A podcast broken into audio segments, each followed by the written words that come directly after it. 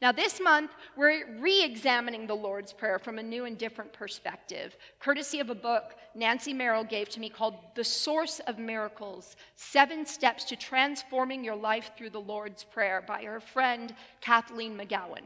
She bases these steps on the rose with six petals found at the center of the labyrinth at Chartres Cathedral in France. Each petal corresponds to a different line of the Lord's Prayer, one at a time, which she says, if we practice with the full awareness of what that really means, we can create miracles for our own lives, for those we love, for those we encounter as we go about the business of living in this world, and for our entire world. That full awareness part is the key, though. And all this month, we're seeking to understand it so we can unlock a life experience more wonderful than we ever could have imagined. And the six petals from left to right are faith, surrender, service, abundance, forgiveness, and overcoming obstacles. And the seventh step lies at the center of the rose, and that is love. As love is at the center of our being, it is also at the center of all good. Love is the foundation for divine law, and it flows through God's every action. And so far, we've covered five petals, right? We did faith and surrender, service and abundance. Last week, we looked at forgiveness. This week, we look at overcoming obstacles. And I borrowed the title from, uh, for this sermon from a book by Ryan Holiday. It's called The Obstacle is the Way, um, and it's based on the principles laid out by Roman Emperor and Cleopatra's love, Marcus Aurelius. No, it was Mark Antony. I'm looking at the teachers. It was Mark Antony. I got the M and the A completely confused. Wow. But he said this cool thing. Um, he was one of the, the founders of the Stoic movement or Stoicism. Um, and I named this sermon thus um, because it is from Marcus Aurelius that one of my all time favorite quotes comes. When you're, whenever I'm faced with a trying time, a challenge, or an obstacle, I try to remember this that he would say Ah, you are the very thing I was looking for. Wouldn't it be wonderful to have that phrase at the ready every time there was a stone in your path? Every time life had you squirming in your seat or sweating bullets? This mess is exactly what I need. I don't know why, but I know it's there to help me. It sounds strange, but when you can really get it, really, really get it, the way you move through the world and the joy you feel as you do it shifts into true fulfillment. On the other side of doubt is faith. On the other side of pain lies strength. On the other side of fear is love. And we want to get to that center of that rose, right? That love next week, don't we? So the obstacle really is the way. And this corresponds to the line of the Lord's Prayer and do not bring us into temptation, but deliver us from evil. In Source of Miracles on pages 142 and 143, Kathleen McGowan writes, to reap the power of these final words of the Lord's Prayer, we must agree on the definition of three terms temptation, sin, and evil. We'll start with evil for two reasons. First, because the power of evil can feel overwhelming, and you must understand that it is not. And second, because defining evil clears the way to understanding temptation and sin. So, what is evil? I will not embark on a lengthy theological analysis of all the possible interpretations here. Instead, I'm going to state um, a definition that was given to Kathleen McGowan um, when she was studying the medieval prayer process from Chartres. A very simple yet powerful definition. That which keeps you from accomplishing and fulfilling your divine promise is evil. Evil is not an exterior force or a horned devil that will tempt you off your path. It is the failing of your own nature. Within the larger framework of evil lies temptation. Temptation is the human weakness that can lead us into sin. So, what then is sin, you ask? Try this on. Sin is a self imposed limitation that causes us to stray from our path of service and from our remembering that we are with God through love and forgiveness. And we're going to look closely at, I know you're not expecting this, the seven deadly sins. I know that is not what you expected to hear in a New Thought church, um, but stick with me here. This is good.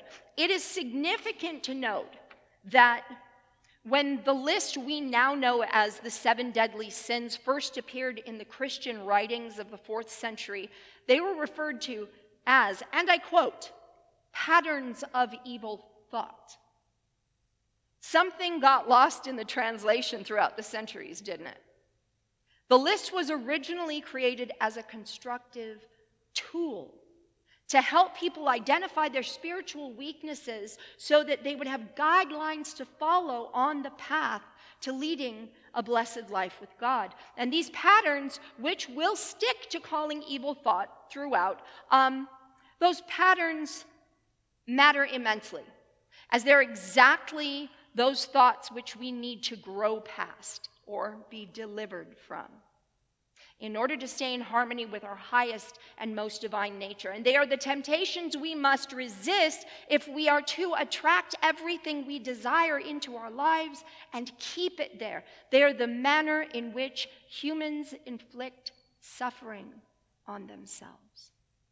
Think about that. These thoughts, these evils, are aimed at ourselves and our fellow humans on the earth. They are emotions that cause us to behave in ways that do not serve our higher purpose and that keep us from enlightenment. Most importantly, they are patterns of thought which stand in direct opposition to love. They are ego, anger, envy, complacency, greed, indulgence, and lust. So, ego sometimes known as pride or hubris, ego is contained within the center of all the other so called sins, and that's why it's at the top of the list. Um, what is ego? Not in the clinical Freudian way of id, ego, superego. The kind of ego we're talking about is when we attempt to take the wheel and tell God, we're going to drive the bus. Notice I said attempt. God's always driving. We just tend to muck it up for ourselves while God keeps steering right on. This ego is when we think it's all about us all the time, and here's where it really hits. Thinking that it's all about us all the time and then acting in accordance with it. The farther you follow a path that's all about you, the farther you stray from your life's goals. Remember that divine contract we talked about the first week? The faster we get out of our way, the faster we can experience divine fulfillment. And if you've been practicing this method all month, your efforts in the first three petals faith, surrender, and service they will ensure that you're operating from a place of selflessness rather than ego. So we'll move on to anger or ire. This can be one of the most common and toughest to conquer, but anger is our nemesis, and we have to work at it consciously and often. There are a lot of things thrust before our eager eyes to get angry about, right? Politics and worldwide exploitation and violence and lawlessness and injustice and cruelty of all shapes and sizes, right? And I know that can feel overwhelming, perhaps so overwhelming that one itty bitty, little teeny tiny social infraction can push us right over the edge sometimes, can it? A rude person in line, less than wonderful service at a restaurant or store, disrespectful kids or spouses or peers. LA traffic. Yeah, that one's tough. Definitely tough. But what if I told you that it could be shifted into something which transforms it into service from petal two? On page 147, she says, Anger is a powerful emotion, and when anger is channeled properly, it can be an irresistible force used to positive effect. Think of people like Reverend Dr. Martin Luther King Jr., Gandhi, Mother Saint, Teresa, Nelson Mandela, Thich Nhat Hanh. Did they inspire huge, lasting change? Yes, definitely. Did they do it with anger and bluster and bullying? No, not at all. But were they angry? Did their missions begin out of anger, then become profoundly peaceful examples of social justice? Absolutely.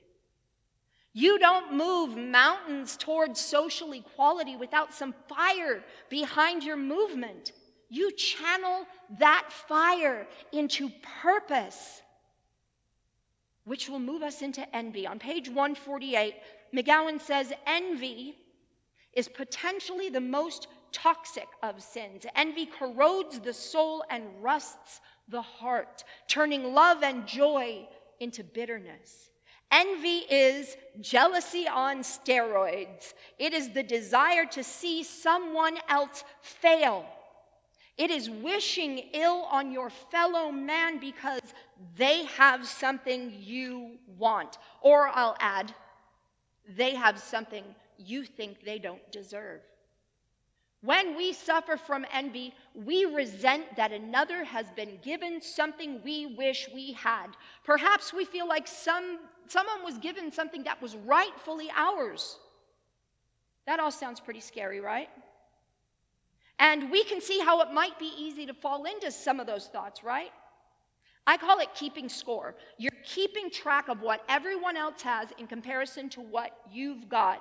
And you notice when something's just not fair, right? And you let some of your less attractive traits and emotions take the lead when that happens, right? But consider this from the lesson on abundance that we talked about the second week.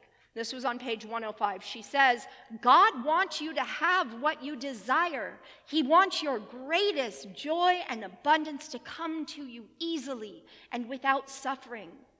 As your Father, He will always provide exactly what you need and what you ask for when you fulfill your spiritual promises to keep your service commitments. Lack is not your natural state.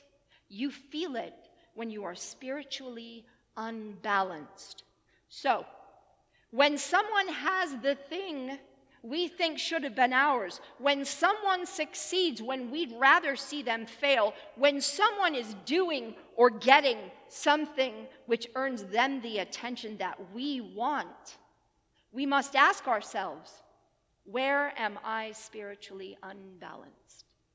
Envy can also be the byproduct of judgment. She says on page 150 You may think that other people's success is unfair, that they don't deserve it based on what you've observed of their behavior. But that is for God alone to judge. He knows their pasts and he knows their intentions, which is vital information that you do not have. So rather than expending so much energy on what others have and why you feel they don't deserve it, which I'll add brings into play that other biggie, ego, that's active there, you can change your life by taking that same energy and refocusing it on what you can be doing to make your own life better. God is impartial to all. We all have the very same access to the divine and the law by which it operates. If we didn't get something we wanted, there's a reason, right? Moving into complacency, sometimes listed as sloth. In the Divine Comedy, Dante ref- defines sloth as the failure to fulfill the primary commandment, which is to love God with all one's heart, all one's mind, and all one's soul. If you truly love God with all your heart, mind, and soul, are you going to find the nearest bushel to hide under? Or are you going to let your light shine? Are you going to love God by staying couch locked in the dark with a remote control in your hand, diving into shadows whenever someone knocks on the door? Or is that just me? someone knocks on the door, I'm like, shh. But I recognize it. See, you're not alone in learning through these talks. McGowan says on page 153 sloth, laziness, indifference, inertia, whatever word you choose, they all represent a lack of faith and a subsequent inability to show love and surrender to God. When we are apathetic about the world around us, we are not caring about God's plan, nor are we honoring our promise to create heaven on earth? We're not using our talents in any active way to further our lives, and certainly not in the service oriented way that God wishes for us. It has been my observation that those who show the highest degree of apathy and complacency get hit with the hardest lessons. They're the lessons we signed up for. When we understand why we're here and what's expected of us, which we covered in our talks the first three weeks of the month, and we show compassion and love toward one another, our lives are harmonious and beautiful. But, and this is really important to remember, generosity is the antidote to complacency. There was a beautiful story on a news channel several years ago that really brings this idea home. A woman in Texas had fallen to her knees on the floor of a Dallas auction house, crying almost uncontrollably. Her name was Tracy, and her home was in foreclosure and about to be auctioned. She'd come to the auction because she was still in disbelief that her family was about to lose everything they had. She thought perhaps the auction would give her the closure she needed so she could let it go and move past it. And as Tracy cried, a woman she'd never met, Marilyn, was walking through the auction house in search of her son who was there to buy a foreclosed property. Marilyn stopped when she saw Tracy, unable to walk past another human being in such pain. And she asked her why she was so distraught. And Tracy told her. And when Tracy's house came up for auction, Marilyn bid on it. She'd never seen the house. She had no idea how much it was worth, but she knew it meant everything to the woman sobbing on that floor, and she bid on it until she won. Marilyn gave Tracy, a perfect stranger, her house back. She spent $30,000 of her own money to save the home of a family she did not know. And when the reporter asked why she did it, Marilyn seemed surprised by the question. It made her pause for a second. Then came her reply Wouldn't everybody? She helped Tracy because she could, plain and simple. And because her natural default setting is one of kindness and compassion, Marilyn believed that literally everyone with the capacity to do the same would do the same. Marilyn's reality is the reality God wants for the world. That we will all help each other in such a way because it is what we are here to do. It's what God wants for all of us. Remember those words of Mother Teresa's from our talk the second week Christ has no body now but yours, no hands, no feet on earth but yours. Yours are the eyes through which he looks with compassion on this world. Now we're on to greed, sometimes listed as avarice. And this is a quick one. We're all familiar with greed, right? Greed is the opposite of generosity, but it's more than simply not sharing your wealth and abundance with others. It implies a willingness to go to great and less than virtuous lengths to hold on to our stuff. Whether that stuff is in physical form, like property or money, or in the sharing of ourselves, our time, our skills. We lie, avoid, hide, perhaps even steal to get and keep our stuff. And not just in our everyday personal lives, but in matters of business. This is just as big a deal. How often have we heard of huge layoffs while the bigwigs' salaries and benefits aren't reduced even a little? That's just business, we often hear, right? It's nothing personal. McGowan says on page 163 what would happen if we stopped compartmentalizing our relationships? If we stopped hiding behind definitions that we have invented to excuse our unspiritual behavior on a daily basis? What if we truly treated everyone the way that we wish to be treated all the time, regardless of the circumstances? The world as we know it could transform with that singular change in our way of doing. Now, into indulgence, sometimes listed as gluttony. Now, what do most of us call into mind when we think of the word gluttony? Chocolate. Perfect. We call to mind images of overconsumption of food or drink or other substances, right?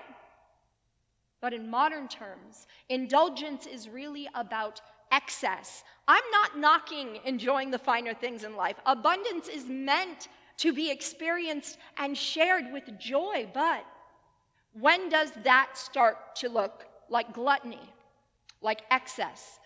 Let me pose this story from page 166, and I paraphrased it here. She says, I recently read an article in a women's magazine about a British pop star. In it, she was showcasing her collection of Hermes handbags, of which she owned over a hundred. Now, for those of you who are unfamiliar with Hermes bags, which boast a starting price of about $5,000, I looked up into the six figures range. I can confidently state that her hundred handbags are worth potentially plural millions of dollars. Is that excess? Is that indulgence? Does she use them all? What she says is while you may want to scream, yes, of course it is, allow me to stop you. Here is the tricky part it's not for us to judge her. Because when we do that, we impose man made standards on spiritual issues. Who then becomes the judge of what is too much? Who decides how many handbags one pop star can or cannot have? Who decides lavish? Who draws the line? The answer is that this issue, as all others, is between each individual and God. We must all search our own conscience to make such a determination within the context of our own lives and behavior. On page 60, uh, 168, she offers an affirmation that helps put this into context. Wealth enables freedom and happiness. I am committed to using my forthcoming wealth with consciousness to create a beautiful life for myself and others. And there it is others. Yes, you can have a hundred Hermes bags and not be a glutton if you are also dedicating an equal part of your life working toward the good of others. The balance of that equation is only between you and God. And last, we're looking at lust. We all know the term. And to be honest, I tried my darndest to avoid going into it. I even entertained the thought that I could just leave it off and no one would notice. Um, and I might have maybe gotten away with it, but I owe it to you to deliver all the goods, even when I don't want to. It's not the word or its literal definition that I struggle with, it's what it means in real life. All of those harsh, jarring, triggering words and scenarios that come into mind when you think of lust. When I was writing this, I kept picturing um, like the Hollywood style preacher who's screaming about heathens and sinful lust with sweat pouring down their face and spit flying. And it freaked me out. Lust is not love. Lust is objectifying another person for our own selfish wants. It is not tender, not necessarily kind. Remember that old ego jerk from the top of the list? Yeah, ego's in charge of this one too, big time. A lot of people get hurt because of lust. And a lot of people perpetuate those injuries because of lust. Talking about it in and of itself doesn't feel good. And I wager some of you are feeling a little uncomfortable hearing about it and watching me squirm up here, which is why I'm taking it in another direction. Lust is a thing we don't have to experience. We must remember the truth that regardless of parentage, we are born of love, by love, and in the image of love. We're here on purpose and for a purpose. When we recognize that everyone, without exception, is made of love, we realize that love is all there is. That knowledge wipes out all of the petty illusions of the material world. We've done the work on all six petals, and we're now ready to fully explore life free from temptation and limitation, wings spread wide and wonderment on the horizon. Our Father in heaven, which is both within and without us. Your name is holy, and we see only the good with which you have surrounded us, for we know that good is all there is. May your kingdom come. May heaven come to earth through our hands and hearts as we do only that which is your will as in heaven, so upon earth. To create your heaven on earth, we commit ourselves to bringing forth only more joy, peace, and harmony and happiness in our every thought, word, and deed, inspiring others to do the same.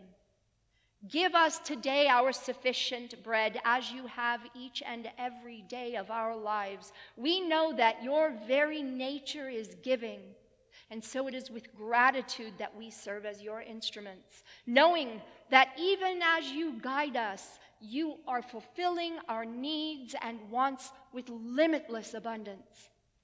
And forgive us our debts as we also have forgiven our debtors, for we know that it is all in your hands. Debts and debtors all serve a role in your divine plan, and we are grateful to be your instruments within that plan. Recognizing the role you've given us, we release any burden of guilt we've carried, realizing that it is you who have guided us there.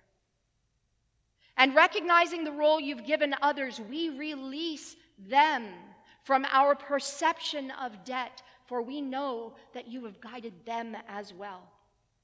And do not bring us into temptation, but deliver us from evil, for we now understand that the key to your heaven resides in the thoughts of our mind and the love in our heart. And we allow only that knowledge which supports your goodness to guide us throughout all the days of our lives. And we say, So let it be. And so it is. Amen.